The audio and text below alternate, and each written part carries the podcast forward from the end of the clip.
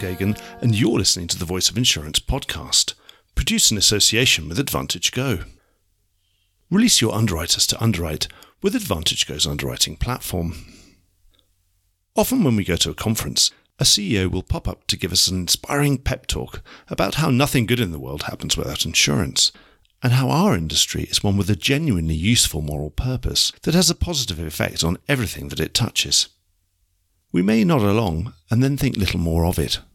But today's guest is living proof that those CEOs are right to feel inspired. That's because Ekhosuehi Iyahen, Secretary General at the Insurance Development Forum's job is to harness the strong purpose of insurance to good effect in some of the countries in the world that can most benefit from it.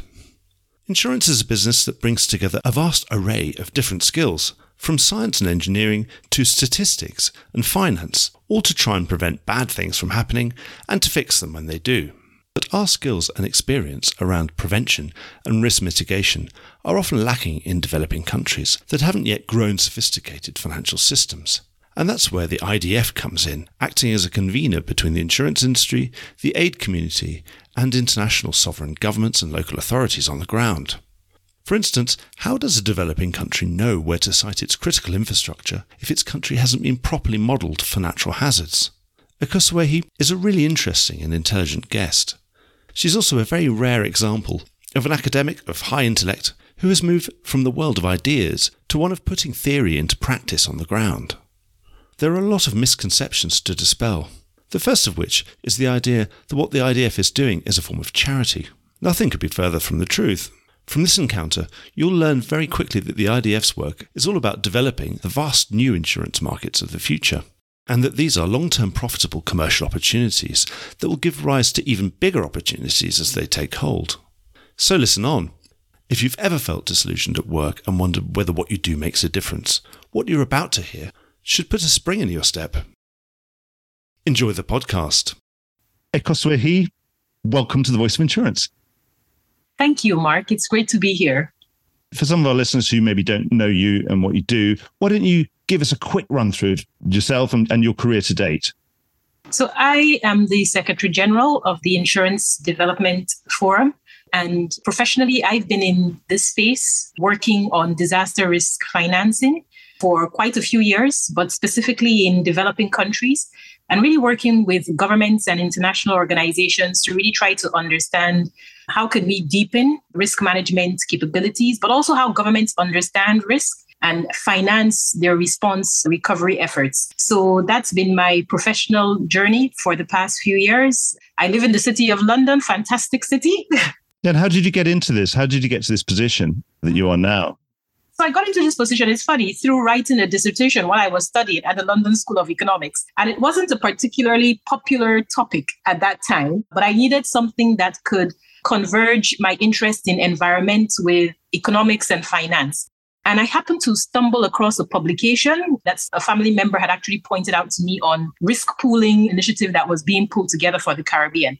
And so I emailed the guy who was at the World Bank working on this topic, and he responded within five minutes. And he said, Let's have a conversation. And it was actually through that, and again, through some family members and also other people that I know who work in this space who sort of pulled me into this. So that's been the journey. And yeah, it's been a fantastic one. I often think that not many people understand the way insurance is able to blend these disciplines, right? And for me, it's been fascinating just as a space where I can interact with, you know, lawyers, geographers, geologists, engineers, finance people all in a single day.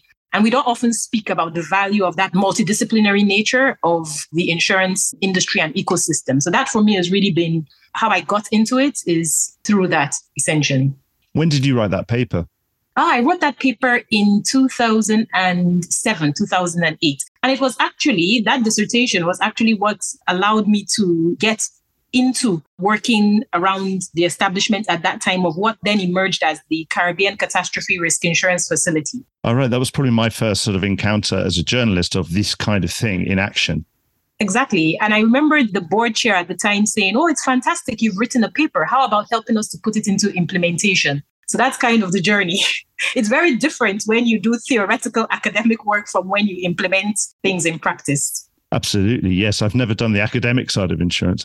Really. I think that's beyond most of the people in insurance to do ah, that. Oh, you might be surprised. You need more practitioners actually informing perhaps some of the academic work, right? It's a, it's a cross fertilization. Right. I suppose a place like the Geneva Association is where that can happen, isn't it? That, you know, where you get yeah. that mixture. Yeah, I suppose most insurance practitioners probably wouldn't class themselves as intellectuals. I think that's the beginning, isn't it?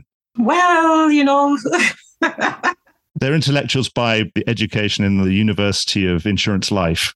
Yes, insurance life, but they should see it as education in terms of risk, right? And when you think about risk, I mean, everybody deals with it on a daily basis. So, I mean, it's very relevant. Yes, everybody might not want to claim that title, but I think it's an interesting, fascinating space to be in.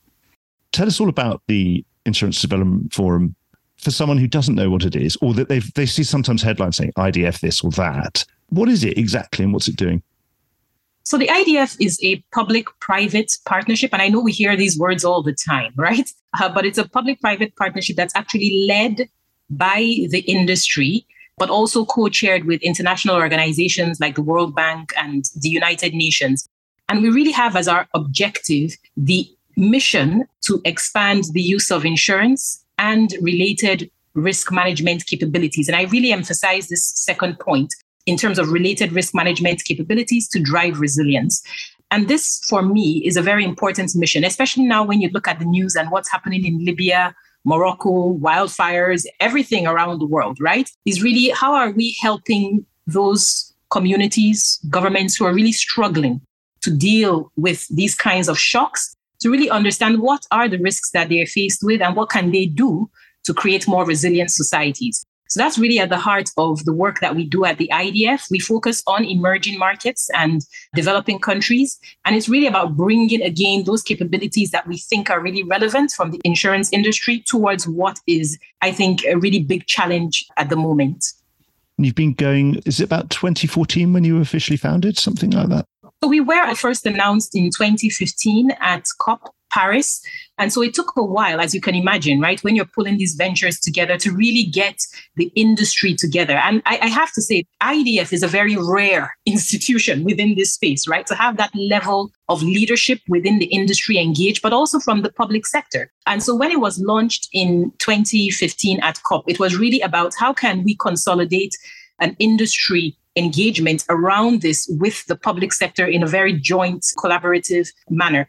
And so when we were launched, our first chair was actually Stephen Catlin. And then in 2018, Denis Duverne, who was the chairman of AXA at the time, became the chair. And it was only in 2018 that we established the secretariat, which is when I obviously joined the IDF and we started to become a very operational institution.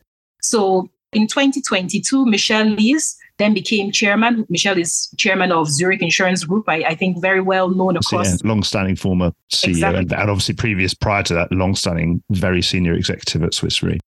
Exactly. And the focus, I mean, since 2018 was, you know, we all know about the protection gap. We all see what is happening around the world in terms of shocks, but we need to do something. So a central part of our work is focused on implementation, doing real things. So if we say there is a protection gap, what are you actually doing to close that in a meaningful way? And are you putting the necessary resources, financial, but also intellectual, into addressing this issue? So I, I would say, from my perspective, a part of a distinctive feature of the IDF is this focus on implementation.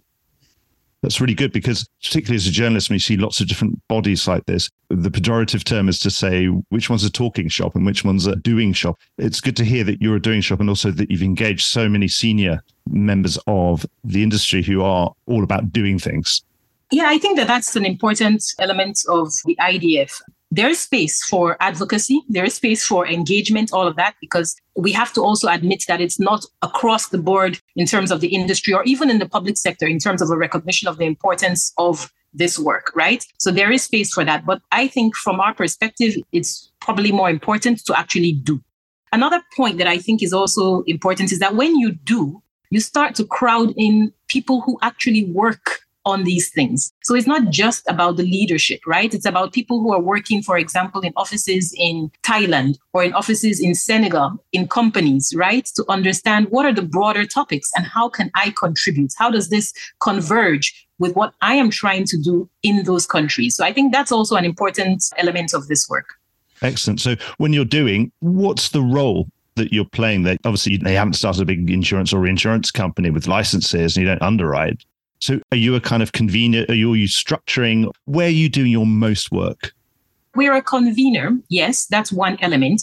But it's actually creating the systems for these entities, private companies, as well as public institutions to collaborate. Maybe I'll step back a bit by identifying what we focus on and then what that looks like at an operational level.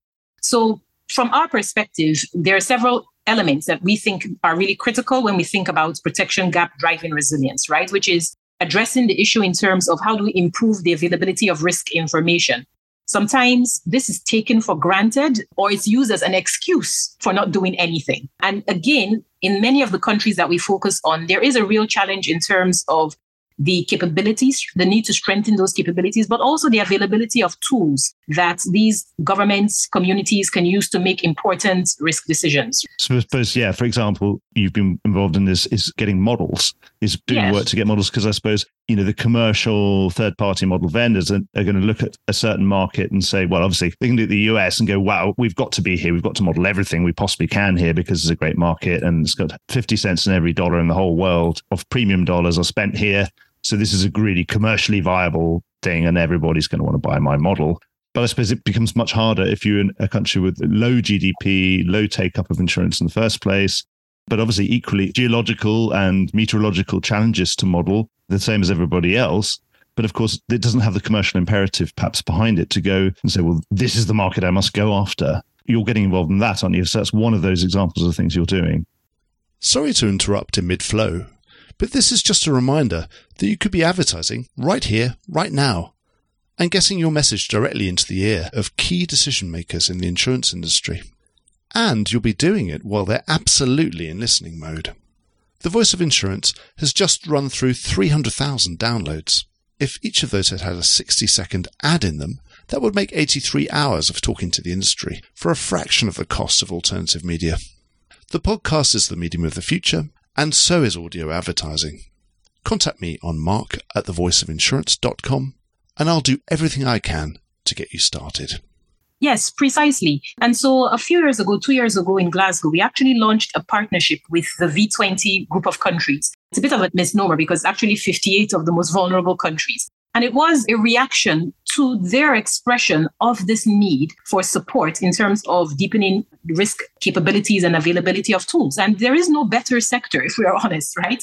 That should be supporting and really trying to advance that, even if it is from a self interested perspective in terms of how that feeds into product development. And so the IDF really constructed a partnership where the industry members could actually find a channel to respond to a public sector need.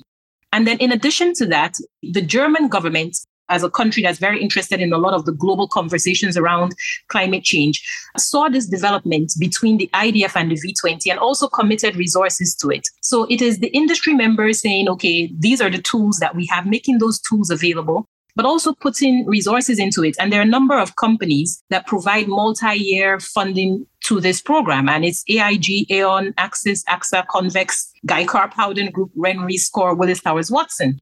And this multi-year funding is what then the German government responded to and in turn committed $21 million to do the necessary technical work in these countries. So the work of the IDF is actually to bring these parties together build the systems that allow for the industry to feel comfortable to engage the trust that the governments have in us as well as the german government in actually doing this in a collaborative way that serves the interest of all parties. So that's really important.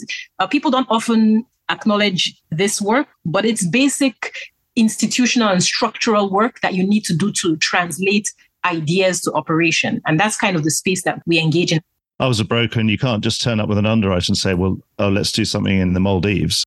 And he'll say, well, yeah, give me more than one side of A4 paper with some actual, who's done the modeling? You know, how vulnerable are these low lying islands? How low are they? What they're made of? And all that kind of stuff. So, yes, you can see you're immediately removing one of the reasons why you can't do it.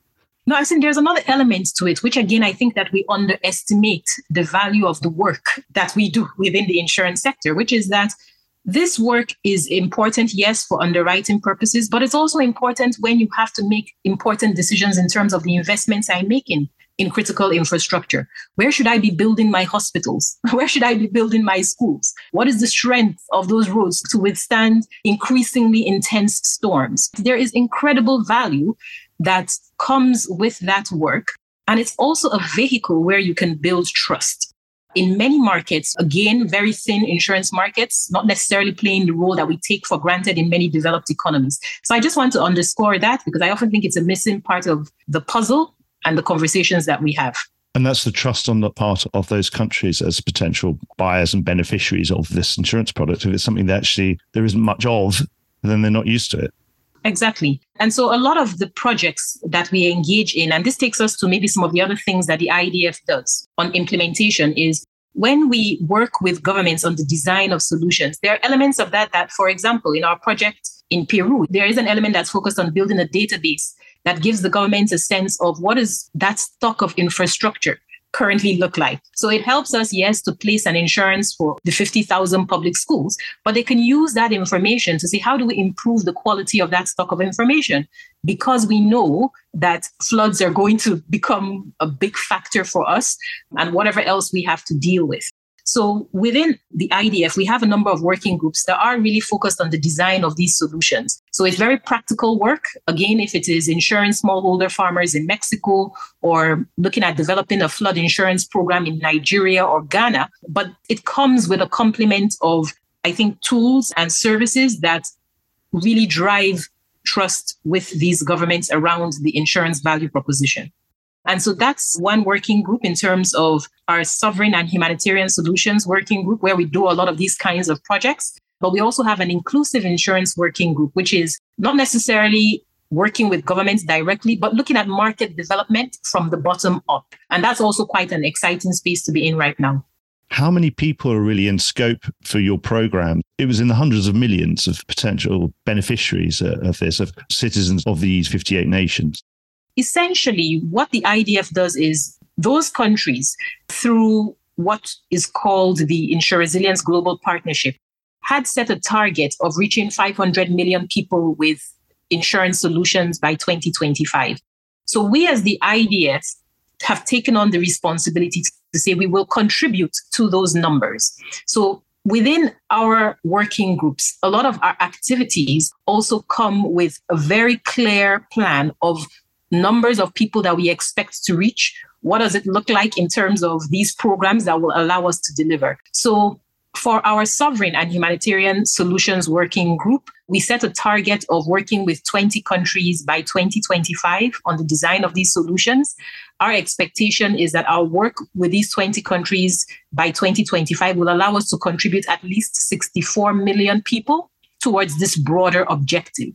And so the programs that we have in Mexico, Nigeria, Ghana, Vietnam are all programs where there is a risk financing insurance component. But part of that is also tracking who are the beneficiaries, who are the people that are actually going to be impacted as a result of these things. And do you think they're going to hit the 500 million by 2025? It's not long to go now. Well, I think it will be a challenge for the global insurance resilience partnership to reach the 500 million. I don't think it is impossible, but I think it is a challenge given the complexity of the work that we have to do to actually get there. I am quite optimistic about the IDF and the work that we are doing on our targets. So, for example, when we look at the ambition that we said of working with 20 countries, we've actually surpassed that. And now we're working with 23 governments to really try to unpack what specific risk financing solutions are they interested in. And of those 23 governments, eight programs or eight of those countries are at a point where programs are in full implementation. And right now, I think the estimates for those first eight countries is potential impact in terms of reaching 18 million people. And associated with that is $2.2 billion in terms of possible capacity to accompany that, right? So those are very, I think, tangible numbers but again, you have to have the structure that allows the industry to work with the public sector to do this and to also track it. So I'm pretty confident. It's very difficult work. I'm not saying that we're going to completely hit everything out of the ballpark. That would be perhaps a little bit extreme. But 64 million people exceeds most of the populations of most Western European countries, for example. So, yes, it's a lot of people if you line them all up in a row. so, that's 64 million people that wouldn't have been helped otherwise. That sounds pretty good to me. And it's good to have lofty goals because it forces you to keep going, keep going, and keep going because it's, it's, it's not going to end. So, a typical scheme that you help put together, you would say that it's most likely to be an insured. The insured is likely to be a government, and it's likely to be looking at their critical infrastructure, sort of, yeah, you say school buildings, hospitals, essential roads, water and drains and things like that. Is that the typical sort of scheme? Obviously, there's a lot of schemes and things like in agriculture and other things as well. So is there a typical scheme or is it, would that be a kind of core product that you're helping to arrange? I think it's a core element, but it's not the sum of, because one of the things that I'm acutely aware of, and also given the experience that I have working in this space, is that you really have to meet the client, might be the government, where they are, right? And some of the assumptions that you make about what they need might not necessarily hold true. So it's also about a certain level of flexibility in terms of engaging with these governments to try to unpack those needs. Naturally, a lot of what has emerged have been things focused on ensuring smallholder farmers, looking at critical infrastructure, if it's schools, hospitals, looking at specific hazards like flood risk, which can be quite complex in terms of unpacking that. So we tend to engage, yes, with sovereigns, but also sub-sovereigns, so at a city level. But there's another constituency that I think that we often forget in this picture, which is the humanitarian community.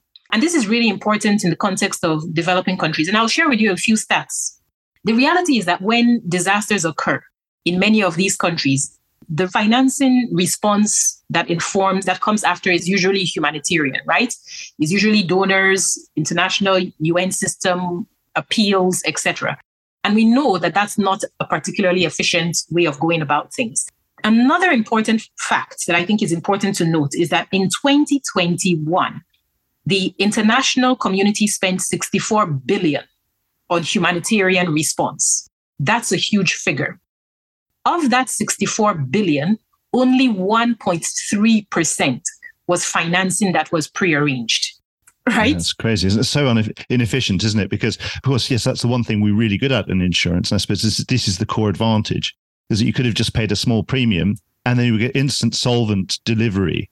Whereas, of course, you have a disaster sometimes if it's a big enough disaster, you get lots of global leaders jetting in and there's a donor conference. They make a lot of pledges when the microphones are on and then read a lot that a lot of that stuff doesn't necessarily materialize very quickly or the cash flow isn't really there, is it?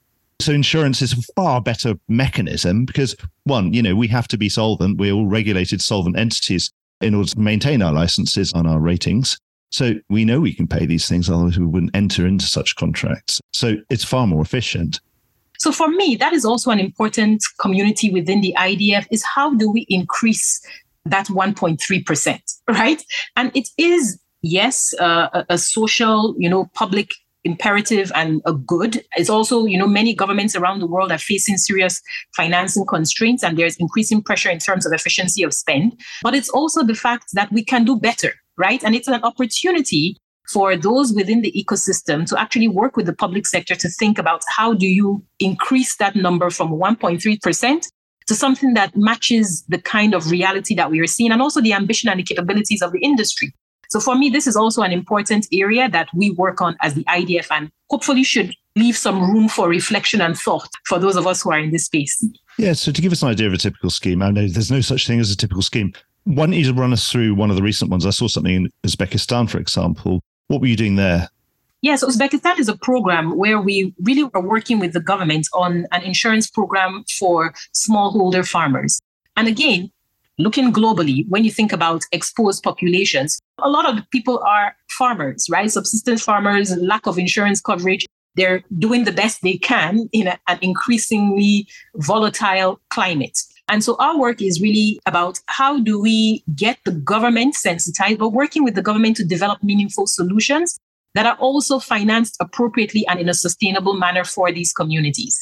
Again, they can be often neglected community because people question, okay, the ability to pay, etc. But if we work with the sovereign, can we structure something that is sustainable? And that is important in terms of the individual farmer also has a family that he's taking care of. So you might reach one farmer, but that's a household of five. And there's a social responsibility, there's a financial inclusion element to it as well. So the Uzbekistan project is really focused on small farmers within that country and designing a solution that meets the needs of those communities. We have a similar program in Mexico, again, supported by the federal government, which was really looking at okay, how do they provide insurance for smallholder farmers? But they were very interested in how do we sensitize farmers to insurance itself as a federal government, we would be willing to pay the premium, but we need also an element that allows for better distribution so that the money gets directly to those farmers, reduces the need for intermediaries.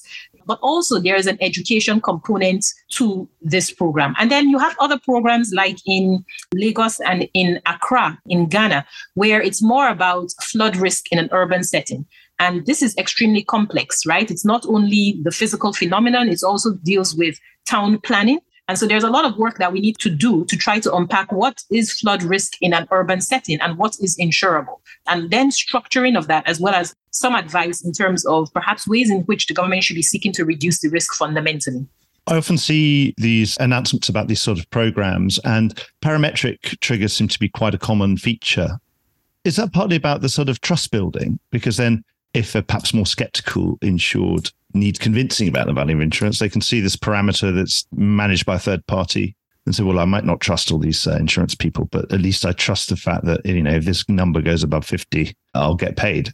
There's an element of that, but I think it's more about speed and flexibility and transparency. I mean, when you have a disaster, you need resources as soon as possible, not six months and 12 months after the event and you're not going to send, um, you know, someone in a bowler hat and, and Wellington boots out to, to somewhere that has really doesn't have critical infrastructure anyway. It's not going to be an economical way of adjusting a loss, is it?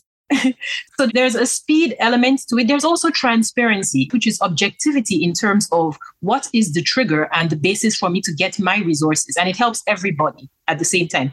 In some of the programs that we're involved in, it's also the flexibility of those resources. So usually when you have development finance or, or response funding going into these countries, there are usually limitations on what can be used. So many governments or counterparts often find a lot of value in that flexibility in terms of use. That said, I think that there's a tremendous way that we still need to go in terms of the development of parametric products, heavily reliant on data. So there is a need for investment in that because that also helps reduce yeah. around basis risk. And that needs to be reduced if we are really going to strengthen the trust element of these solutions. And then there's regulatory components to it as well, because not all jurisdictions necessarily consider parametric as insurance. So these are some of the challenges. They hold a lot of potential, and we are seeing increased use of parametrics in, in these programs. What about the experience to date? You know, we talk to an insurance CEO and they say, well, you know, the, the product we're selling is claims actually, and obviously maybe peace of mind, but it's fundamentally claims. How's it been on some of the experience of some of the early work that you've done? Have we been able to have losses and be able to get them swiftly paid and that money into the right hands? So we work as the IDF in the pre-competitive phase. We do the technical work with the governments, with counterparts to design the solutions. And then the governments can make the choice of, okay, we are taking this to market or not. That's also an option, right? I think that we've been quite good in terms of the technical work. We've built a lot of trust. Again, I keep emphasizing this point in terms of governments really understanding these products, what are their strengths? What are their limitations? And we've had a lot of, I think, positive feedback from the government counterparts that we've worked with in terms of the commitment of time and resources to work through these things and very complex products as well. But there's a flip side to this, Mark, that I also like to flag, which is there is also a lot of learning that takes place within the industry about these new markets. There's also within the industry a lot of learning that takes place across companies. And I'll emphasize this point, which is that not all companies engage in this space around how do you engage public sector around the insurance value proposition. And so we are seeing quite a lot of sharing and collaboration in that sense, which I think is fundamentally positive for the industry in terms of really making headway in these markets and doing meaningful things because there is a lot of conversation right now about the value of insurance. So I can't ask you about your members' underwriting results because, of course, that you're not really privy to those. But I suppose, but they're still here, so they can't be that bad, and they feel that they're here and they're going to learn more. Well, they're still here. I don't take it for granted because it's not necessarily always the case. They're still there. But I think it is also because of the focus of the IDF on implementation. I think if it wasn't that, we would struggle more.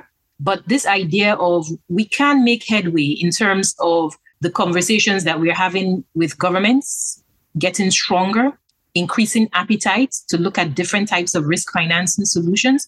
So there is something about that focus on implementation being a key part of maintaining the industry engagement. And I suppose one thing that we're talking about sustainability all the time, presumably those members are going into this, there might be a subsidy applied to the premium, but they are not expecting this to be a subsidy that they're giving to the world. I presume they're going into this, they want to have technical pricing. They want to have the correct technical pricing. Maybe they'd be happy because of the nature of the business, they'd be happy to be giving a lower margin and not jump over the same capital hurdles they would do with, say, with their business in Florida, for example. But is it right to say that those members are looking for a genuinely sustainable, correct technical price at which to do this business? Absolutely. We're not doing this as charity. Well, it's important. It's a really important misconception that people might say, well, this is that sort of charity thing, isn't it? Exactly. That's a big misconception. This is not charity. This is actually about developing markets. And it's about how do you get very difficult contexts, right? Because these are countries that, I mean, they're dealing with education, health, financing needs, right? But at the same time, they're dealing with climate and increasing disasters. So who's working on that? And so our work is not about charity. It's actually about creating sustainable systems that allow for the market to develop and to develop solutions that actually meet those needs. And from my perspective, this is so central to the purpose of the industry. And it is something that we should be actively focused on and not stepping back and thinking that it will automatically solve itself. And again, if I go back to the humanitarian numbers that I sort of flagged, right? That's 64 billion. That's a significant amount. And if the development community, and we've already seen expressions of this, to shift that money towards ex ante, we should be at the table to shape what those instruments look like. And that's not charity, that's business. Yes, of course. And there's nothing more unsustainable than compounding losses year after year because, you know, one who, who wants to have a counterparty that's losing money all the time, uh, they're not going to be around forever, are they? They will eventually run out of money. So, yes, again, it, it's a fundamental point, but I'm really glad that we went over it again. Actually, I just came back from Monte Carlo. Reinsurers, you know, in their everyday commercial world are moving away from risk. They're resetting themselves to be more in excess of more what they would view as attritional risk. But of course, everything you're doing is probably falling into that what they would call the attritional cat risk bucket. And we know we can see that the trend has been pretty bad. We've had another difficult first half of the year. And of course, if we just see the headlines, we just, it's, you know, we've seen Morocco, we've had Libya now, you know, rains in Libya. Do you feel that we're going to be able to maintain a viable product? Do you have the faith that we will do, even though in the face of this higher frequency? Yes. Or maybe I'm a little bit too hopeful. I don't know, right? But I tend to be an optimist in the sense that we are dealing with a world that is changing uh, rapidly before our eyes, increasing risks, etc. But the insurance industry, and again, I go back to this issue of its purpose, is to look at that and try to figure out what can we do to make this situation more tenable. So I think that what it will do is force the industry to really think about how we engage with the broader public sector around what we need to do to better manage these risks so that the insurance industry can continue to help economies develop. Absolutely, of course, and this is not just relevant to the developing world. This is the developed world, where of course we have you know ridiculously low take up of earthquake insurance in California, which is you know one of the technically one of the richest places of GDP per capita in the world, but it's underprotected. You know, it's very obvious to anyone that it's underprotected, and the next big earthquake is going to cost the government a lot more than it costs the insurance industry. Exactly, and so we cannot shy away again out of self interest, right, from really pushing the discussion with the public sector, right? And from my perspective, actually, experiences that we have in the IDF is actually working in contexts where the insurance is very limited. So there are a lot of things from that experience and innovation that we are seeing in that context that could be even more relevant when you think about what is happening in more developed economies. Last week, I was in a meeting that was convened by EIOPA and others, and this was a big topic of discussion in terms of the protection gap as a major issue within Europe and really looking at okay, what are the experiences of elsewhere? How should we be approaching the protection gap What are some of the innovative financing solutions? Is there a place for regional risk pooling? So, from my perspective, yes, we see real difficulties in the market on this front, but more than ever, that is actually when we need to confront the issue and really push the conversation and advocacy and also the very tangible work on what do new solutions need to look like when we look at what's happening in the broader landscape. And it's a matter of relevance from my perspective. And I suppose, yes, you're an advocate that if we are pushing in the right way in, in, to build things in the right place to the right standards, then we can resist a lot of these things, or at least we can resist them to the degree that the risk is insurable. Yes. So it's investment in risk reduction. It's what should we be doing to reduce those risks fundamentally? What should we be doing to educate populations about the risks that they also have to deal with? As I said earlier, a lot of the work that we do in the IDF is not just simply about taking a product off the shelf and saying, here it is, right? But it's actually making that case from the fundamentals around the risk analytics work that feeds right into the product development. And I feel like, you know, that kind of work is going to be increasingly important given what we are seeing globally. It's going to be important in the United States, in Europe, and elsewhere. So, this divide also that we often have between developing countries and developed countries around the protection gap might not be so far.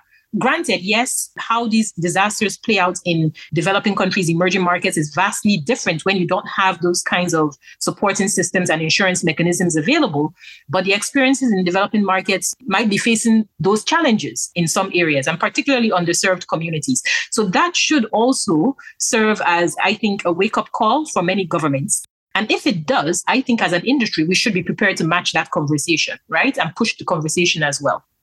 There are no climate change deniers left in the industry. I can certainly certify that. In fact, there are no climate change agnostics left in the industry either. But ironically, sadly, we've had this Net Zero Insurance Alliance, one of the main sort of forums for which we were trying to begin to combat climate change by working towards net zero.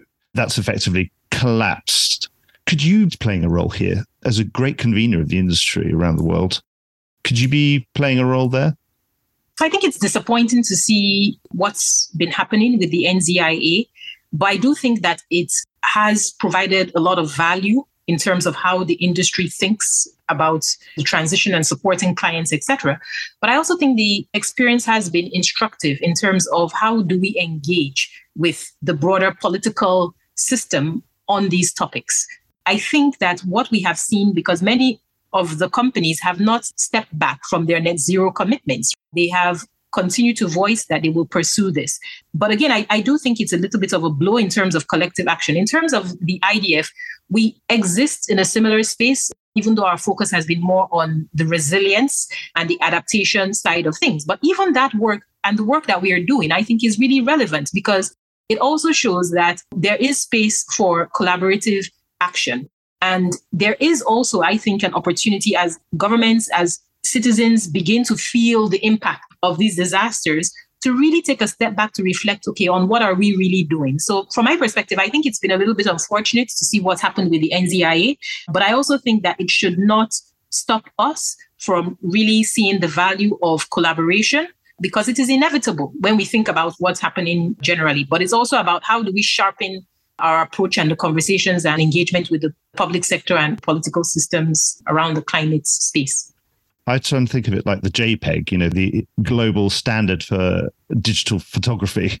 That you know, when it first started, there was probably a Kodak format and there was probably a, an Adobe format, and and then of course, unless you, you could only sort of send a photo, someone had a Kodak format, and then if then you know, you'd have to download the Adobe one when your mother sent you a picture with her Adobe thing. But of course, then they got something together that was the Joint Picture Engineering Group, and they made that information interchangeable because it was in the right format. Everyone can now send each other pictures, which is an advancement of the world and very handy for all of us, particularly perhaps in the context of a lot of their smallholders who can actually send a picture of the loss they're having almost in real time which is going to be filtered straight up to an insurance company. So it could actually send them micro payment straight away, which is fantastic, isn't it? But we couldn't do that if it wasn't for a JPEG.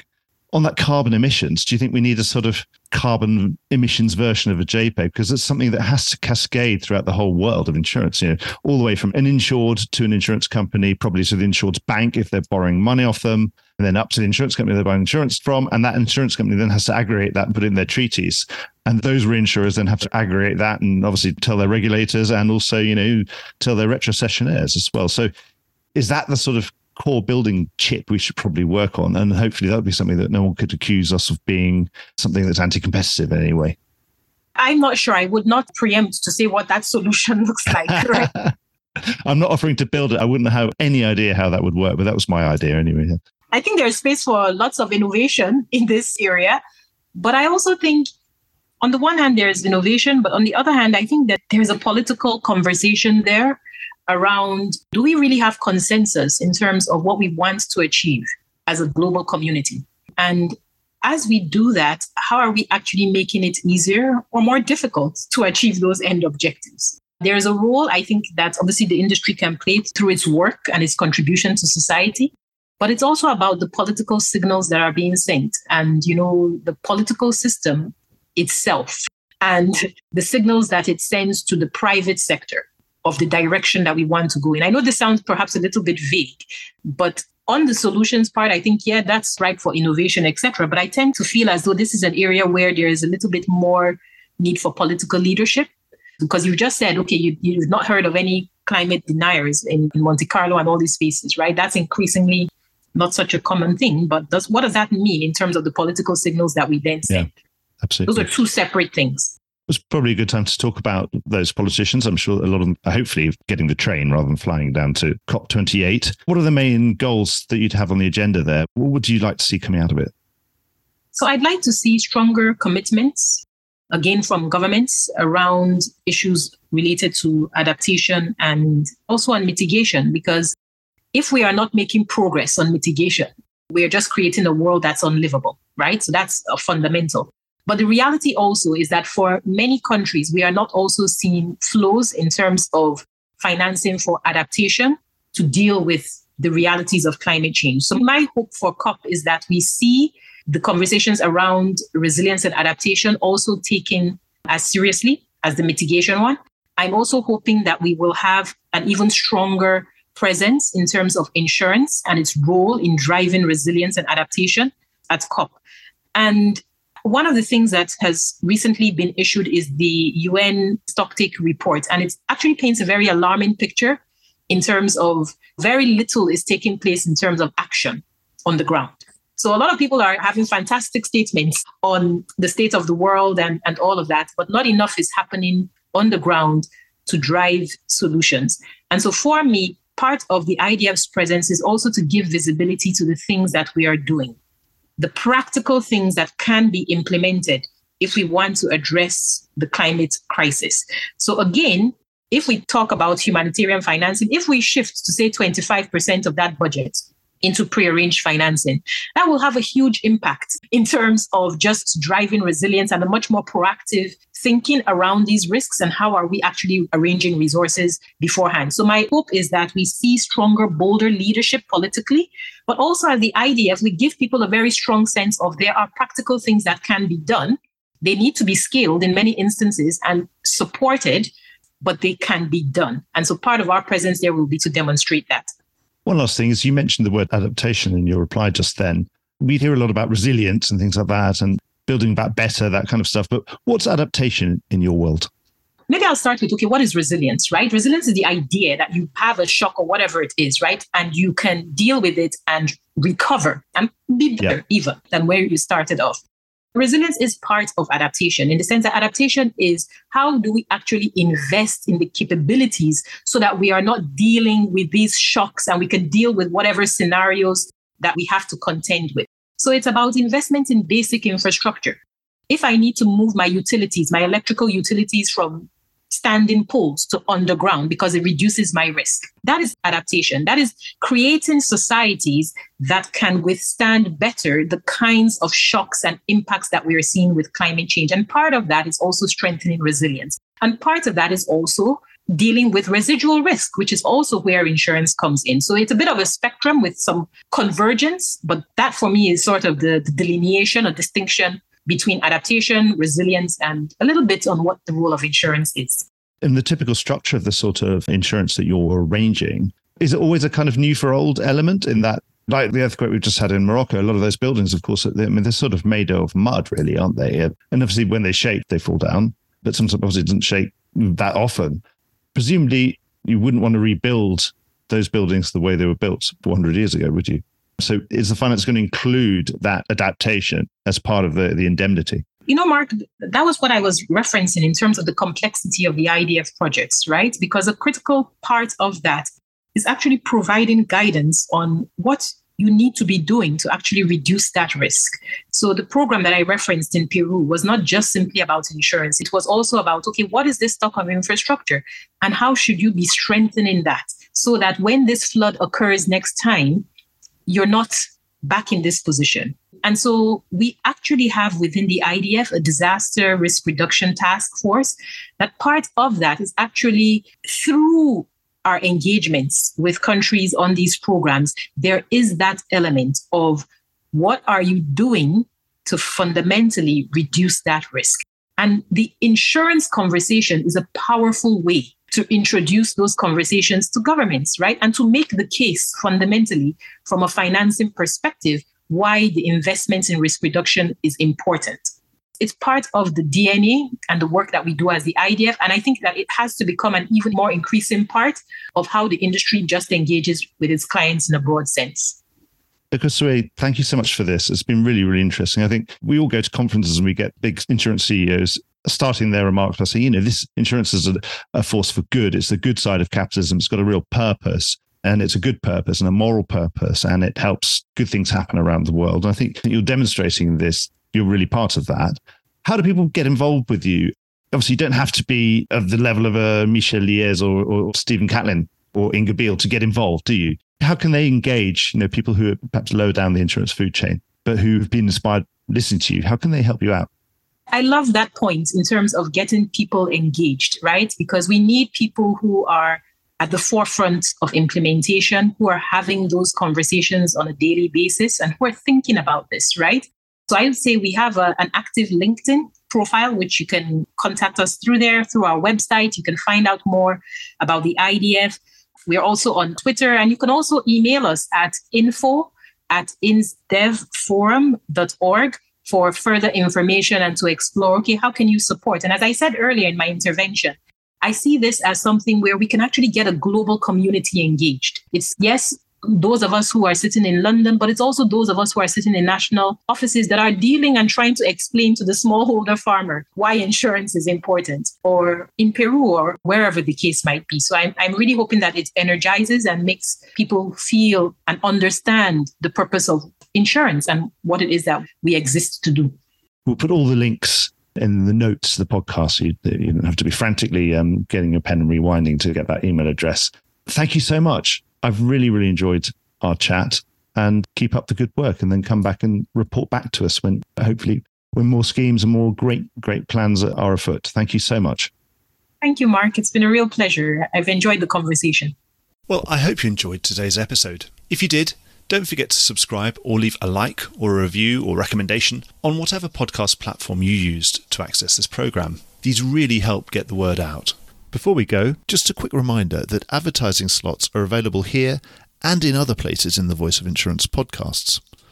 Podcasting is the fastest growing medium and attracts a high quality audience of key decision makers.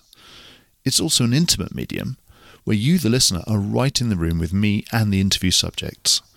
Needless to say, that means it's a great way of getting your message out directly to an audience because you know you've got their full attention. It's also very cost effective. So get in touch with Mark at thevoiceofinsurance.com to find out how you could be speaking directly to the industry. The Voice of Insurance is produced in association with Advantage Go. Release your underwriters to underwrite with Advantage Go's underwriting platform. Voice of Insurance is produced by me, Mark Geoghegan. Music was written by Anna Geoghegan and produced by Carlos Geoghegan. Check out more podcasts and written comment pieces at www.thevoiceofinsurance.com.